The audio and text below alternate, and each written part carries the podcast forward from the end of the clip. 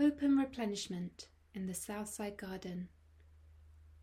The Southside Garden offers a brief escape from the city and can be a good place for taking moments of quiet and reflection. Take some time to stand or sit or walk in the garden. Take some deep breaths in through your nose and out through your mouth. What can you see and hear? What can you smell?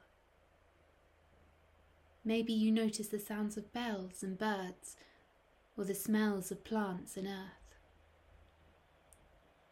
You might want to pause the podcast here to take some time to notice your surroundings.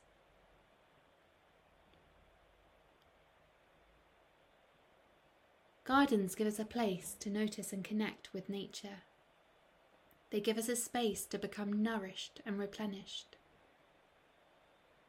Look up at St. Paul's. Can you see the carvings in the stonework? The carvings of fruit, plants, and shells remind us of nature's power to replenish us. In the hard surfaces of the city, we can find still moments of the softness of nature.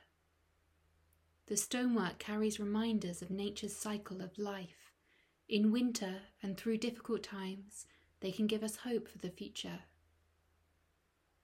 Sometimes we can find it hard to find hope within ourselves, and we need to look to the world around us Special objects and replenishing surroundings can give us a grounding to start thinking hopefully about our lives in the future.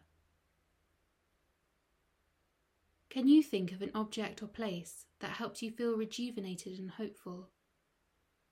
Take some time to picture this in your mind and focus on how it makes you feel.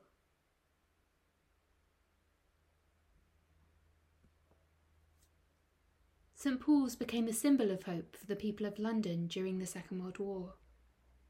You can find a link to a story about this in the text version of this trail.